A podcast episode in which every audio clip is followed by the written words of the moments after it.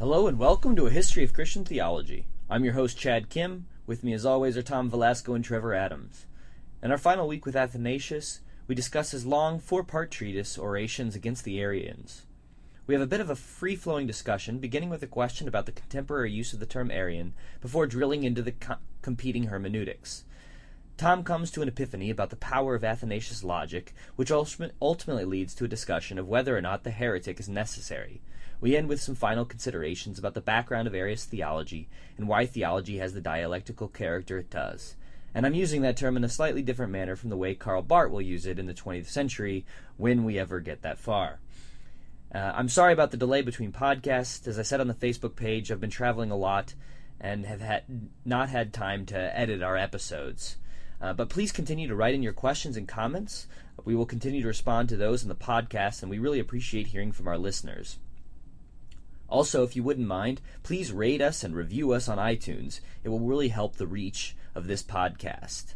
We will not be recording next week, so we will not have responses to the 2 or 3 most recent questions that we have received, but we should get those up within 2 weeks. So sorry about the delay, but we really do appreciate your questions. So keep writing them in to facebook.com/ahistoryofchristiantheology. I hope you enjoyed this week's episode. Well, we read portions of Athanasius' discourses against the Arians. So it's probably written in the late 350s. So this is a number of years after the Council of Nicaea.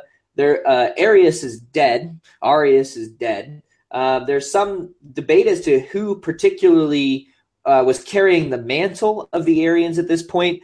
Asterius is at least one guy that is mentioned in the third book by Athanasius as a possible sort of neo-Arian. And one part that we could even just start debating with right away is to what good is it to call someone an Arian anymore? And because we say it as if it's a school. And Rowan Williams actually, in the book that I was reading, goes to great lengths to say that there wasn't really a school of Arius as far as we know. He might have had a few pupils, and certainly after his theology is condemned, there's some debate as to, why anybody would even want to associate themselves with Arius. And then, so there are some neo-Arians, if you like, some anti-Nicene thinkers about this time period that Athanasius is writing against. But nobody seems to want to be called an Arian. So what good is it to have this label and to throw it at people? Is it a kind of label that just automatically condemns you to heresy and you sort of win the debate? I mean, so one of the things that like contemporary scholars of the period do is they try to uncover exactly what these thinkers said who are labeled heretics. So is it even helpful to call someone an Arian, I guess, would be the first question, because Athanasius isn't writing to Arius directly. Well, I think that gets into questions of philosophy of language. I mean, there's no question that you can easily pigeonhole what Arius believes. Maybe easily is an overstatement, but for the most part, I think I can give a pretty good explanation of what Arius believes, and that is, for the most part, what a large number of people believe, and we as humans give labels to things. It is very helpful to think of things as universals in that sense, so to speak. So we call people Calvinists, we call them Arminians, we call them Roman Catholics. Arius may not have been a school, right, in the traditional sense. You may not have had like the school of the Peripatetics or something along those lines in the same way, but what people believed about the Godhead seems pretty consistent with what Arius said, and it's a matter of convenience to speak of him that way. And there are groups today that believe largely what he believed. The Jehovah's Witness view of the Godhead, as far as I can tell, is almost exactly what Arius believed. And certainly Jehovah's Witnesses look at them as the spiritual offspring of Arius. So they believe that Jesus was a created being, that he was the first created being, that everything else was created by him and through him, everything except for himself, that it is proper to refer to Jesus as the Word of God, it's proper to refer to him as the Son of God, it's proper to refer to him as a God, but it's not proper to refer to him as the God. All of those things are essentially the assertions of Arius. They would say there was a time when he was not, You know, they would even use the same arguments that Arius used, that, I mean, both from Scripture and from reason. So obviously one of the big arguments that Athanasius addresses is the fact that Arius says that if the Son is begotten, that implies a temporal relationship. That implies if the Son is begotten of the Father, it implies the Son must have come after the Father. And that's exactly what a Jehovah's Witness would say today. So, and I'm less familiar with Unitarians. I don't know to what degree Unitarians espouse the Arian view, but I've heard some do that it's the same, but I'm not sure. I've heard some of them, but not all of them. And yeah, well, I was going to say to that point that, yeah, just the label's helpful because, I don't know, not all things we call Calvinism are even technically things Calvin taught sometimes. Yeah. It's like, or nor do they all agree with each other. Right? Yeah. I mean, there's all sorts of disagreements amongst Calvinists, but it's a helpful shorthand to kind of caricature what they believe about soteriology, about salvation. And I've seen people call, like, for example, I've heard someone say that, oh, you know, that guy, he's reformed, and really the guy, like, is just like he goes to like an evangelical church, but he happens to be Calvinist, and people get all up in arms about using the word reformed in that way as well. And I'm always just like, I don't know, there's a colloquialism here where, yeah, like Tom said, it's just helpful, though Arius did not have a school. Okay, well, so let's I'll take it the next step here, and I'll, like, this is just by way of introduction. I mean, Tom's sort of given you the background of sort of the fundamental point about of which Arius believes. So basically, in these treatises, in these discourses against Arius, or against the Arians, plural, that Athanasius writes, at least one whole discourse is basically written about Proverbs 8.22. And in this passage, speaking about wisdom, it states, and this is just the Lord brought me forth as the first of his works, before his deeds of old. And some even say he created me. That's actually katidzo is it's the Septuagint form. Which I don't think we've discussed this, but the Septuagint is the Greek Old Testament that was used predominantly by the church. As far as we can tell, even in the West, Augustine actually says that the Septuagint is the Old Testament version that he uses. He uses a Latin translation of Septuagint, but I digress because that changes with Jerome.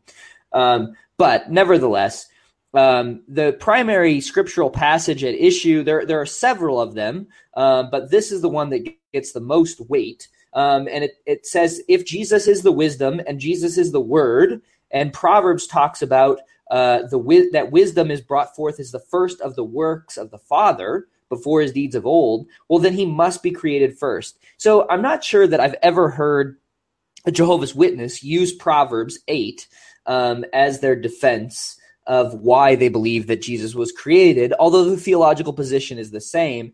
And the reason I bring this up is to say that what seems interesting to me is that there's a battle of hermeneutics going on. There's a battle of interpretation of Scripture. You know, as much as Arius is a heretic, Arius thinks that he has a reading of Scripture that is consistent with also with John, where he says that I'm in the Father and the Father is in me, and a passage from Philippians 2 where he says the Father exalted me. And so there's some other things that are an issue for Arius, but part of it is he's reading Scripture. He's reading this passage, and he thinks, yeah, this is the best way to understand this and to understand who the Logos is in relationship to Jesus. So I'll start there and say, you know, what do we make of this? We got, you know, we've got basically two competing interpretations of Scripture. I think it's a good point. It's one. It was funny that we read that was one of the sections. I was so. I mean, sorry about this, but I was just so uninterested in that section.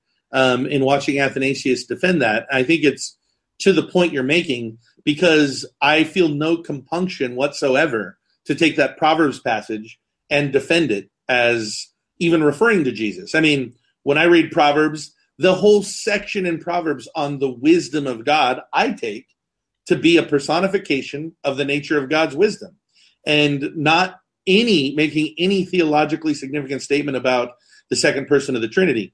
I should add that New Testament writers also do not make that connection at all. There's no obvious connection in the New Testament to the wisdom passages of Proverbs as referring to Jesus. However, to defend Arius a little bit here, not to defend him personally, but that was the practice of the church. I mean, as we've been reading through the fathers, I've seen many times where Tertullian or one of the fathers who was talking about the nature of the Son would in fact equate Jesus with the wisdom of God.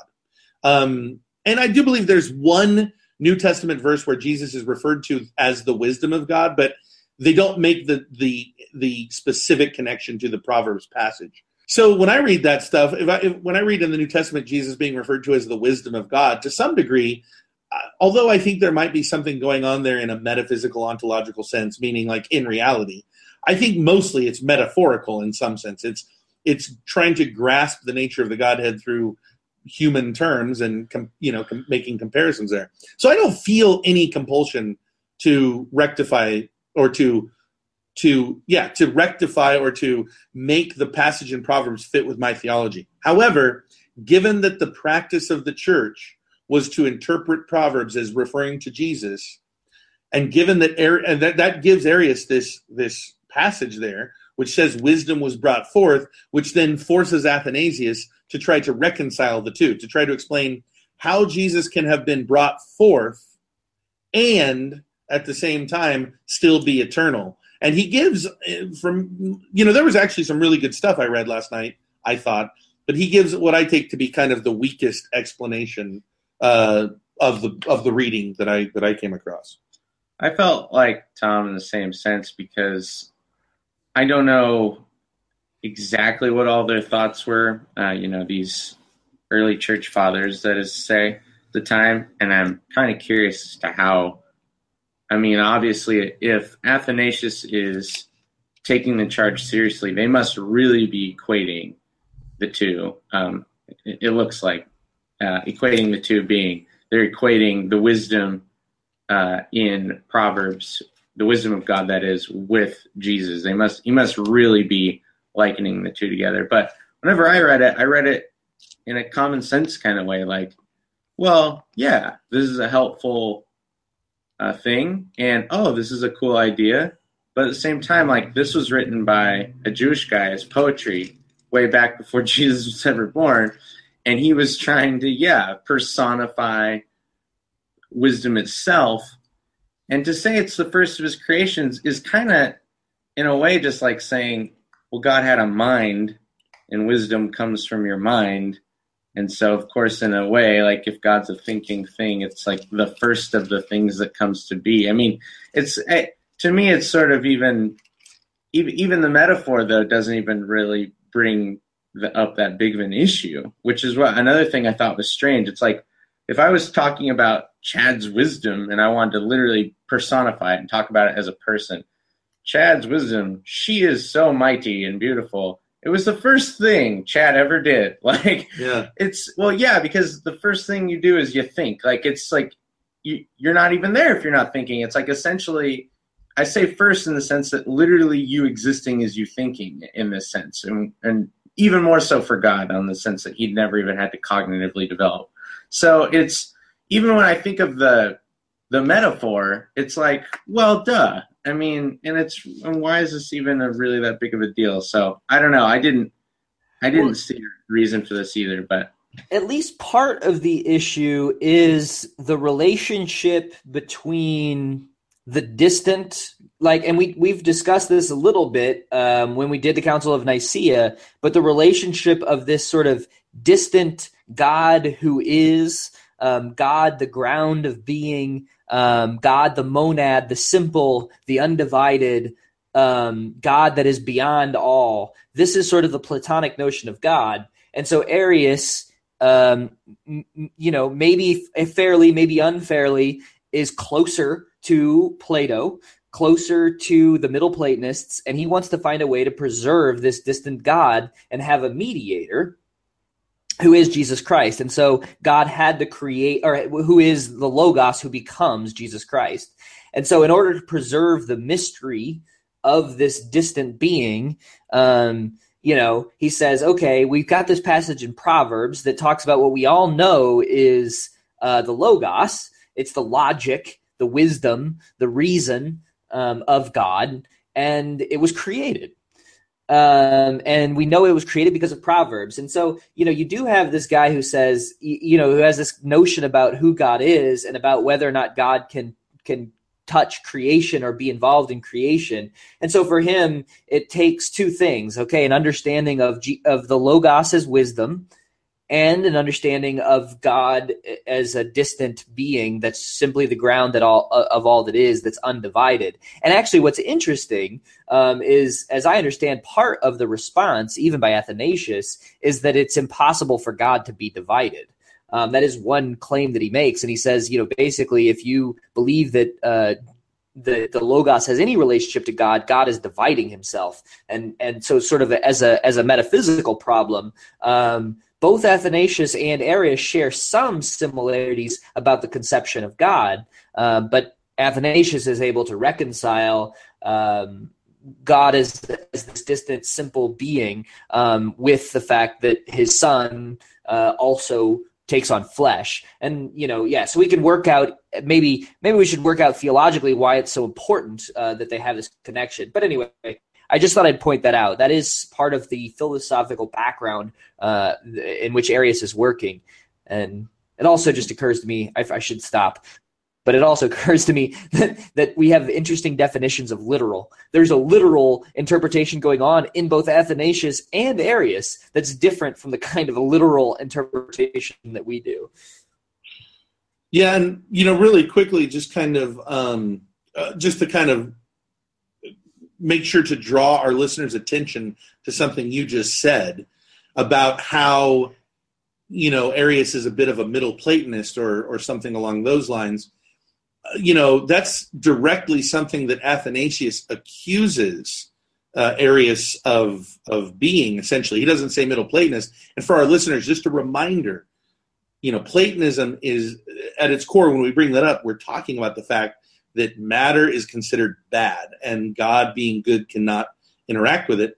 Well, Athanasius accuses Arius of just being a Gnostic, which, if you guys recall, if you go back to our earlier episodes where the church writers were focusing mostly on Gnosticism, the Gnostics believed that the good God, the creator God, had to create these emanations that poured out from himself, each one becoming successively inferior, so that you could get to one that could, in fact, work with matter. And to a certain degree, Athanasius accuses Arius of thinking something like this, that God couldn't himself bring matter into existence because of its intrinsic, badness, for lack of a better word. And so he created an intermediary being to create everything. That was kind of what he accused him. So he's essentially saying, look, Arius, you're just a Gnostic. You're just another Gnostic. And I think that was for me, I'd never thought of it that way, and I think that's kind of a fair point. I would like to get back to one thing I referenced really quickly, just to be fair, kind of all the way around. The fact, I referenced the fact that the New Testament never takes that wisdom passage and applies it to the issue of Jesus being the wisdom of God. However, I do want to make sure everybody is aware, 1 Corinthians 1:24 does say, to those whom God is called, both Jew and Greek, Christ is the power of God and the wisdom of God. So it does make that claim. I still don't think, I don't think that Paul had in mind there the Proverbs passage. I don't think he was trying to say that the stuff that wisdom says in Proverbs was necessarily the word of Jesus itself. But I did want to make sure that our readers understood, Arius's or Athanasius's response to this argument, as best as I understand it. He essentially said, so again, just a reminder, Proverbs 8.22 says that God brought forth wisdom. And Arius argues that the bringing forth implies creation. And to a certain degree, Athanasius is beside himself. He says, are you saying that God once didn't have wisdom?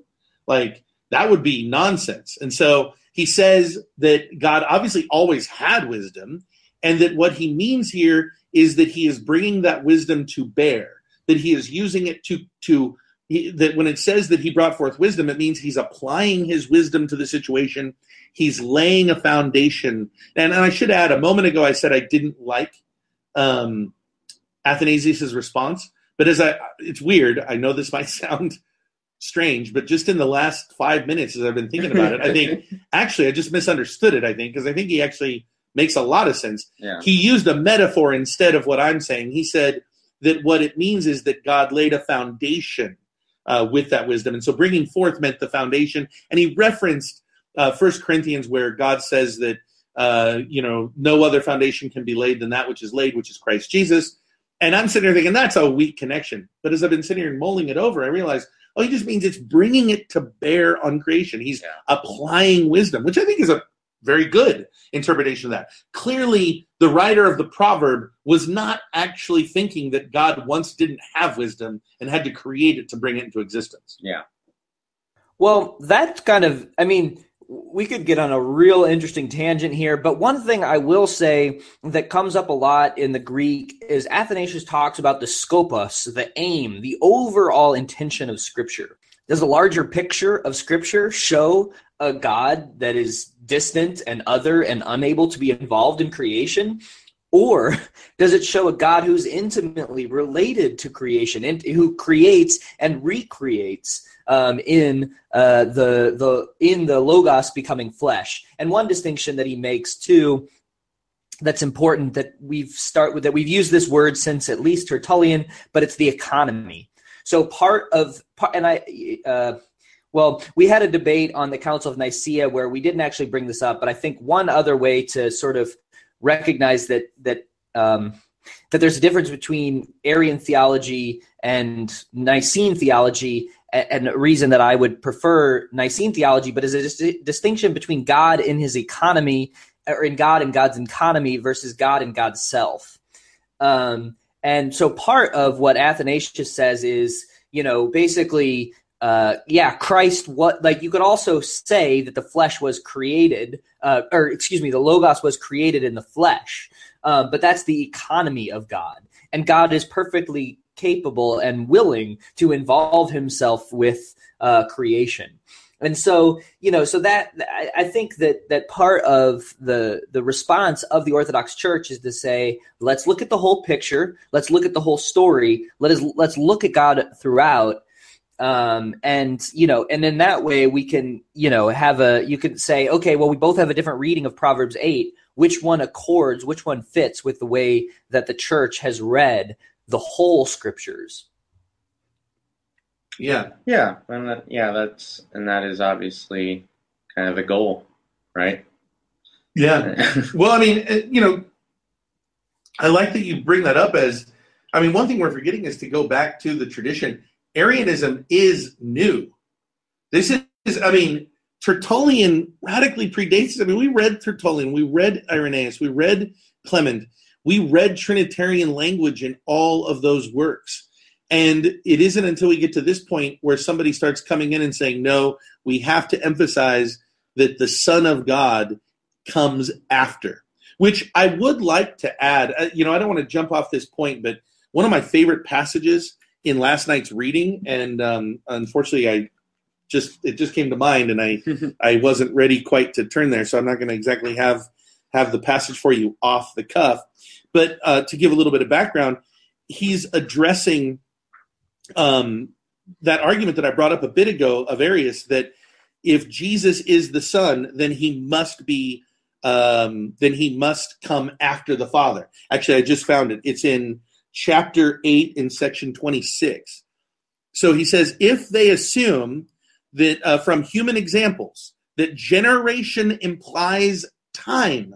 So here what he means is Arius uses the argument that Jesus is the only begotten Son, and because he's begotten, he is generated from the Father, and it is logically necessary that he comes after the Father. And Athanasius says, where do they get that? Well, they get it from humans, right? Mm-hmm. A father begets a son, the son comes after. So he says, if they assume from human examples that generation implies time, why not from the same infer that it implies the natural? Meaning, what he means by that is, you want to learn what it means to be the begotten Son of God? Look at humanity, because that's the metaphor. Yeah. Humans give birth. Okay, Arius, you're all about the fact that the human son is born after the father, right? That he comes after the father.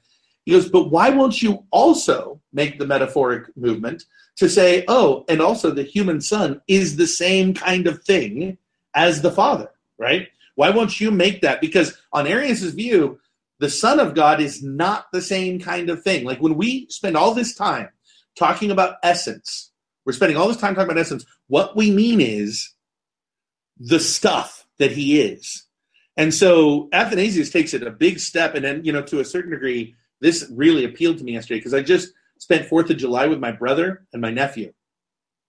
And as I'm watching my brother walk around and talk, and as I'm watching him interact with his son, the gait of my brother, the speech of my brother, the way my brother laughs, it's all my father, right? Mm-hmm. I'm watching my dad in my brother.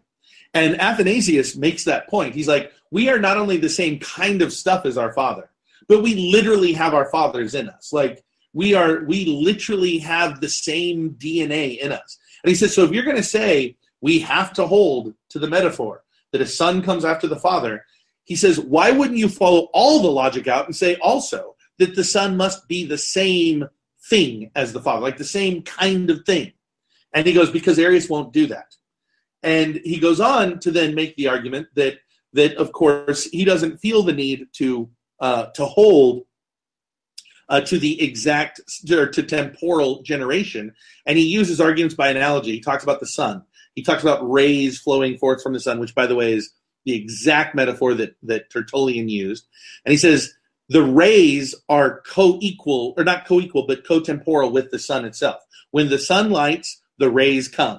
He says there's no difference in there. But he says the rays are the generation of the sun. They generate from the sun. So too, the Son, that is S-O-N, not S-U-N, the Son of God generates from the Father. But he says, in this instance, like with the Son, it is co-temporal. And since the Father is eternal, then the Son must be co-eternal. I love the logic there. I love the reasoning. I love the argument. I mean, Athanasius did a wonderful job here. Yeah, I had a similar kind of beef with Arius wanting the Son, S-O-N in this scenario, wanting like this son and father analogy to work his way in one instance, but not in the other. And I thought the very same thing, because when we think about what essences are, they're the properties that you couldn't fail to have and yet be the thing you are. So I guess like the essences of a human are such that, you know, it's pretty hard to lay out, but essentially there's some things, some properties you have that you couldn't fail to have them and not be human. So if you had failed to have them, I should say, sorry. If you failed to have some of these properties, you just wouldn't be human. And those things, the funny thing is, in the analogy, it's like when I have a kid, he like, you know, my child will have all the properties needed to be a human in that sense, in which case their essence is human.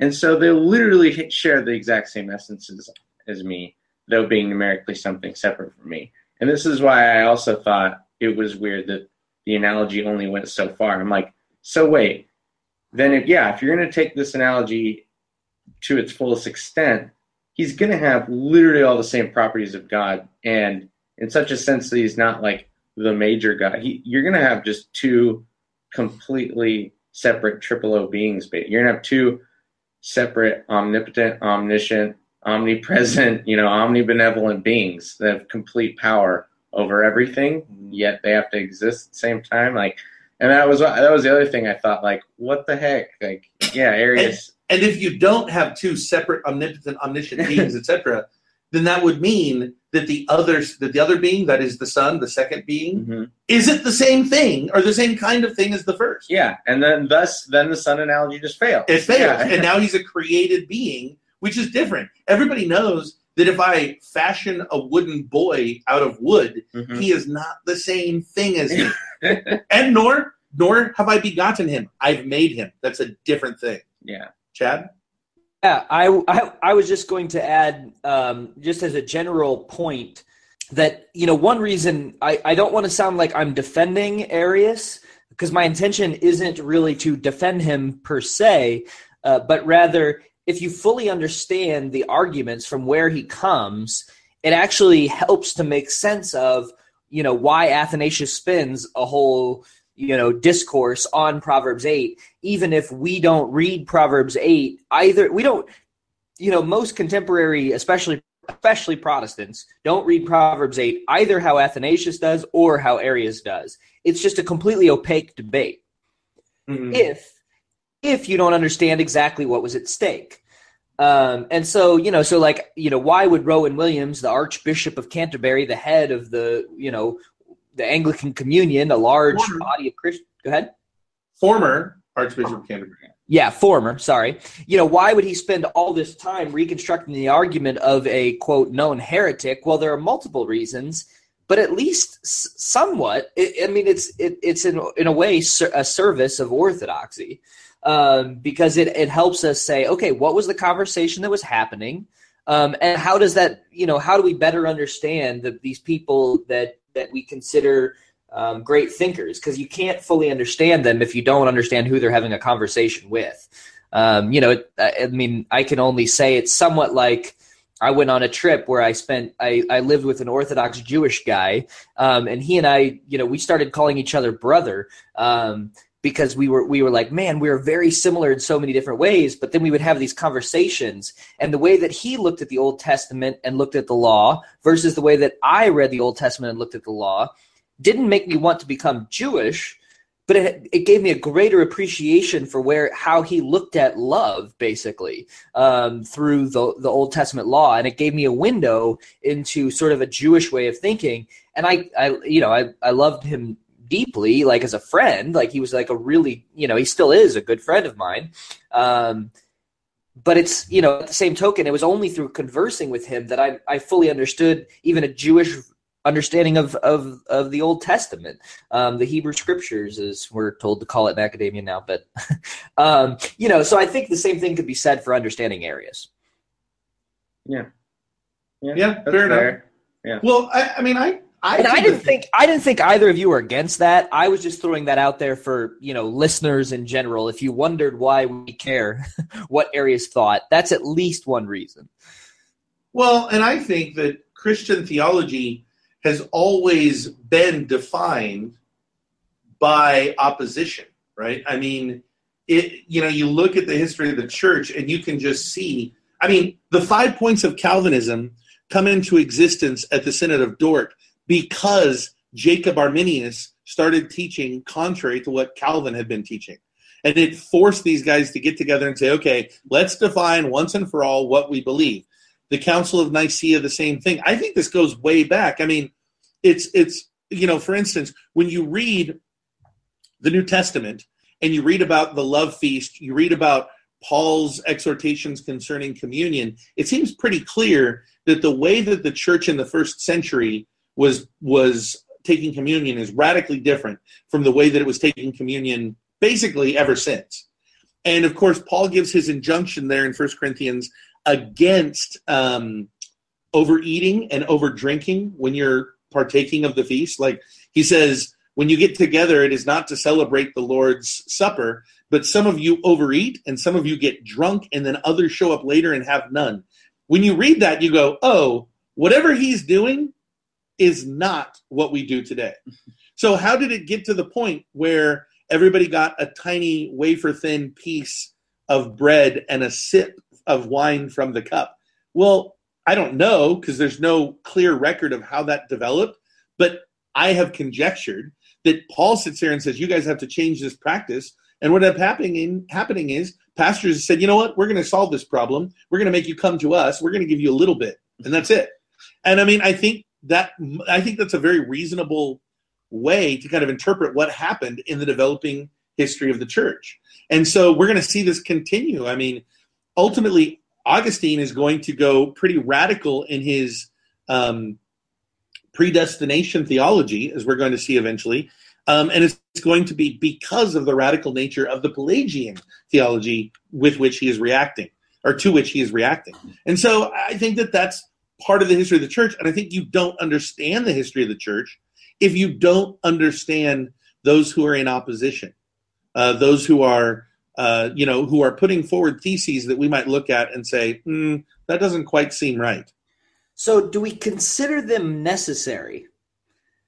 Is the opponent heretic necessary? And what does that mean for Christian theology, that it necessarily needs an opponent? I mean, it seems to me like, yeah. I mean, no, I mean, you wouldn't necessarily need an opponent. I mean, someone's going to... You're thinking philosophically. You're like, it's not logically necessary. Well, it's not logically necessary, but also I don't know if it is practically. Like, I think I would imagine someone long before Arius, it just wasn't recorded because it didn't create a huge controversy, probably asked, like a lay person probably asked their bishop, so you keep calling him the son. What do you mean by that? Like, I'm sure someone was curious before Arius, and I'm sure that essentially bishops were giving answers, of course, to some of these questions before Arius. And perhaps, we don't know if like five bishops in in some Greek city-state once just met together for breakfast one morning and talked about it. We don't know about the informal ways in which people were coming to opinions, and they're obviously studying on their own. I mean, I think to a certain extent, there was unassumed orthodoxy that was sort of just because they read the scripture and used reason and came to a basic understanding. But it's kind of true that you do sort of need you need heresy to kind of make your orthodoxy more clear and to make sure that this thing got recorded well and written down and then spread, because I think that's the part that maybe we need heresy for. Because I would say this, I was thinking of it philosophically because I was actually literally thinking in philosophy you'd have the same thing, or even in science technically. It's like if someone didn't come along and say, wait, maybe like the electron doesn't move that way and I don't know, and then it's only through basically in any practice, really, in academia, essentially, it's like it only comes through questioning. Like, is this really the way it is? And then that's the only way we come to establish firmly what it is. Yeah. Well, plus it creates the narrative of the history of the church. And I don't know. I mean, I'm sure somebody maybe who's more purely intellect would take issue with this, but I like to think of the universe as something, as a story that is being written by a creator. And I think if there is a creator, which obviously I believe there is, it makes sense to think of him as unfolding history as a story. And for a story to exist, you have to have an antagonist. There has to be a protagonist. There has to be an antagonist. That's what leads to the problem, which leads to the climax, which leads to resolution. And in the history of the church, the heretics are the antagonists. Are they necessary in a logical way? Certainly not. Are they necessary in a practical way? As Trevor just said, I think probably he's right. I think they're probably not necessary in that sense. And I think he makes a really good point about just the practical workings of life. Like, how many people in the 2nd century, Christians, got together like we are right now without the microphone and the computer, right, and just talked about this kind of stuff? We don't know. Like, the real story of history is not told. I mean, if you're talking about the actual ins and outs of everybody's daily life, that is lost to history. But it seems like for whatever reason, history as we know it, as it has unfolded in a narrative, is a narrative. And I think there's a reason for that. And no doubt the heretics play such a central role in that. Are they necessary? Probably not in any of the normal senses, but I think they're necessary to the story in that way. And I would add, I like what Trevor said a moment ago, that they help to clarify the mind. I mean, they force us to be more specific, right? I mean, that's ultimately, you're forced to really take a stand and to really define, because you need to make sure that you can answer the heretic, that you can tell him or her why or what it is you actually believe. Yeah, and I mean, and I agree with all those points. It's just, it's interesting to me. It's interesting to me to then call them the heretic because you're basically saying, you know, because then they get exiled. And I don't know, this is just, I mean, I'm going off the board here. This has less to do with Athanasius's theology against Arius, but it's just like a question that I have. Like, you know, it may, and so like in some sort of like ultimate salvific sense, I need the heretic, and I'm, you know, I'm using that sort of blithely, but I need the heretic in order to elucidate my theology and maybe even to understand my theology better. But at the end of the day, I'm going to put them out of communion, at least, exile them, and possibly if it really is, I mean, I'm trying to figure out how to say this. Possibly damnation. That's what you're thinking. Yes, possibly damnation, although I know that I'm not the one who gets to decide who is damned. But yeah, that's it. Possibly damnation. Like, you know, that's sad to me. Because like I think that the conversation's fuller because they're there. And it's like this hard thing for me to like balance with. I also think that there's a truth of the matter. And I think that we should continue to argue for the truth of the matter, but I don't want them to be consigned to all eternity in hell. Well, and this kind of does get to a bit of a different question. I'm sure a Reformed person would have a totally different answer than maybe someone else. I mean, I don't know. Yeah, this just does get into the question of soteriology and what we think about salvation. I do have some, I've often thought about like, the robust idea of, you know, were some of these heretics justified in their thoughts? And then I think about it, I'm like, yeah. I mean, like, some of them weren't, like, crazy for what they're thinking. Does God fault you for things when you just don't reason correctly, even though you were totally dedicated to him? I don't know. Like, you know what I mean? Like, I think that's a question. I mean, things like Gnosticism are sort of like, come on, those guys were basically running buy one, get one deals, learn the secrets of God. I mean, they were essentially selling things because they were just greedy people, I think. I mean, I don't know. You could question why some heretics had their motives, but if you take this to the modern times, we're all a heretic to someone else. I mean, truthfully. I mean, in all technicality, for example, like into the Reformed tradition, I mean, you know, Arianism is heresy. It's not true theology to Reformed people. So, I mean, like, there's ways in which everyone's going to be a heretic to someone else. So, and I don't know, there's a lot more identity and inclusion now amongst Christian denominations. So, I don't know, that's kind of hard because in history it was, you're right. It was a bit more clear cut, and those people literally got banned from empires. But it's kind of a different scenario. So I don't know. That's a tough question, actually. Yeah. You know, I think what I would say, first of all, I'm totally with you, Chad, in terms of my sympathies regarding just how I feel about it. I mean, I do agree that the existence of opposition in the church for the sake of refining is good. It's a good thing. You know what I mean? At the same time, I don't necessarily think that it automatically, just because it provides a good, just because heresy can provide a good end, I don't think that automatically should absolve it, obviously. I mean, you could make an argument by analogy just in a state or in a society. It's not like that state or society begins with every law fully formed. Oftentimes, criminal actions have to happen for a new law to be kind of written to clarify.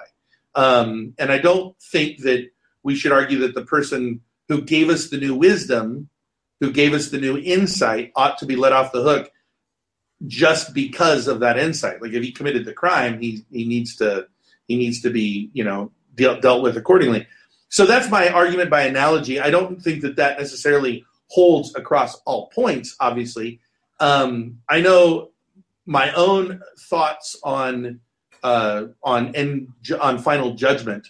I guess I could say this. I do believe in judgment.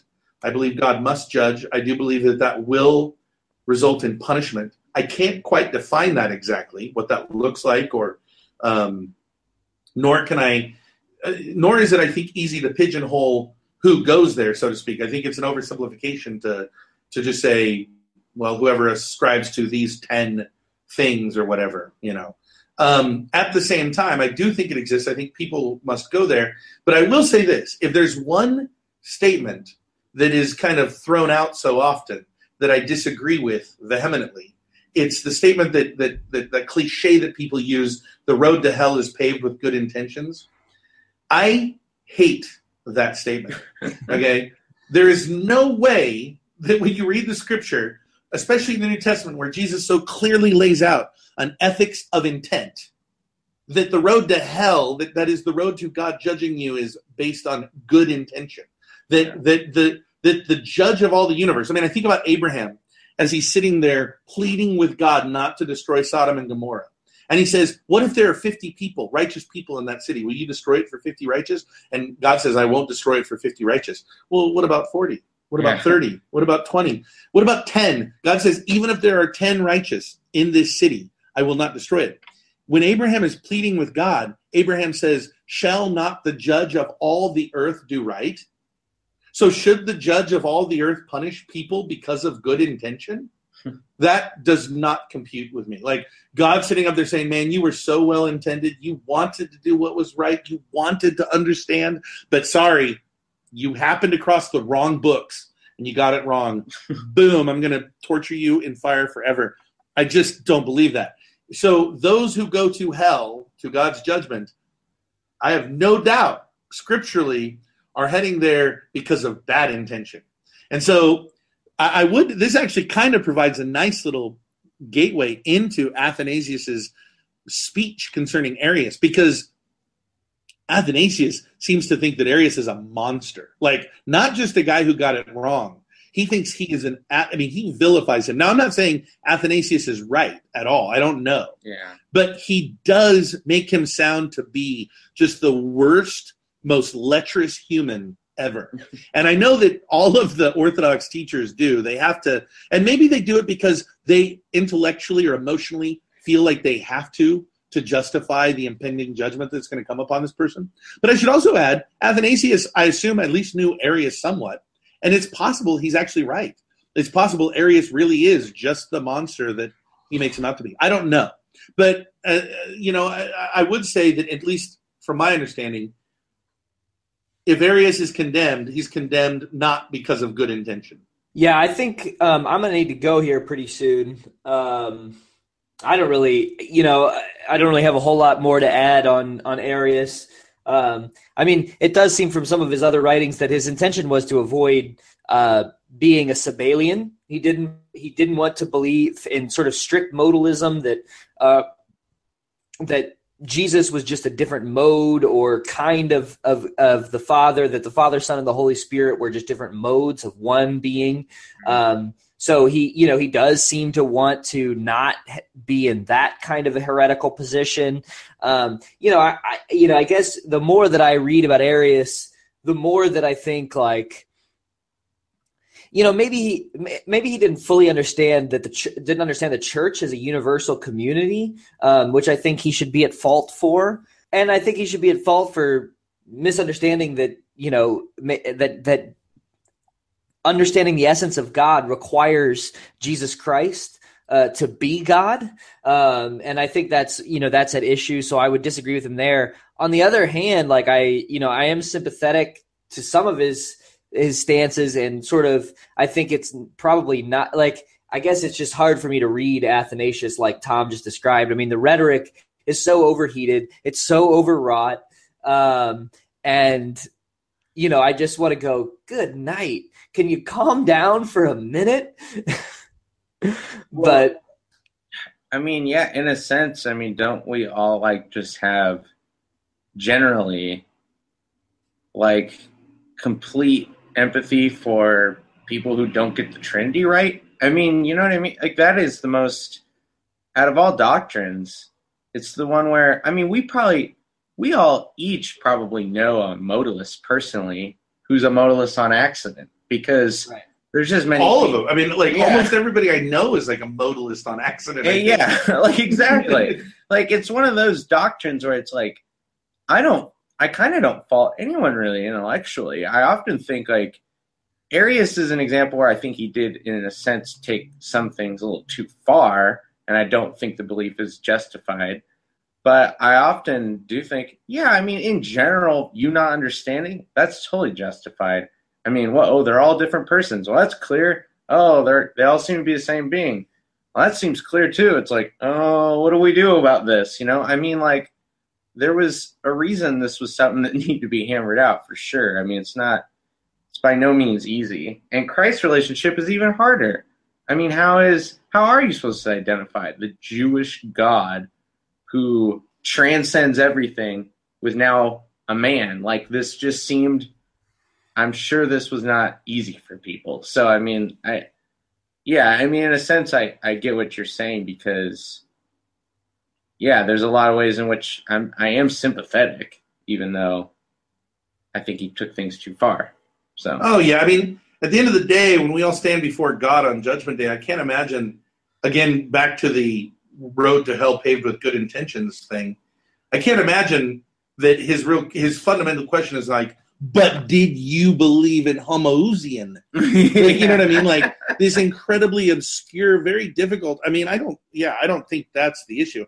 I can't speak to whether Arius was a true Christian in his heart, so to speak, born again, what his intentions were, any of those things. I can't address that. But I can't believe that that ultimately judgment is going to be predicated upon ascribing to these very abstract, weird, difficult, out there notions of Greek terminology that nobody else used. I mean, by the way, I know we're short on time, so I'm not going to put this out as a discussion point, but I would just like to add that this work, this whole book, Athanasius is really wrestling with Scripture, and our listeners only heard a glimpse of that this morning. And the reality is he addresses so many of the passages that really concern the Trinity. I mean, I read him talk about John 1, of course, and John 8, and Philippians chapter 2. And I mean, he's referencing all of these passages that regard both the oneness of Christ with the Father and the separateness of Christ with the Father. He's exegeting them. He's trying to explain them. He's trying to explain how and why the Scriptures are consistent with his view, and how and why, when Arius brings a counter passage, Arius is misreading it. And so, you know, here he is, it would have been awesome if we had another 10 hours or so to just really walk through the way he's exegeting these passages and look at the arguments and really address those in full. Because I think Athanasius is a smart guy.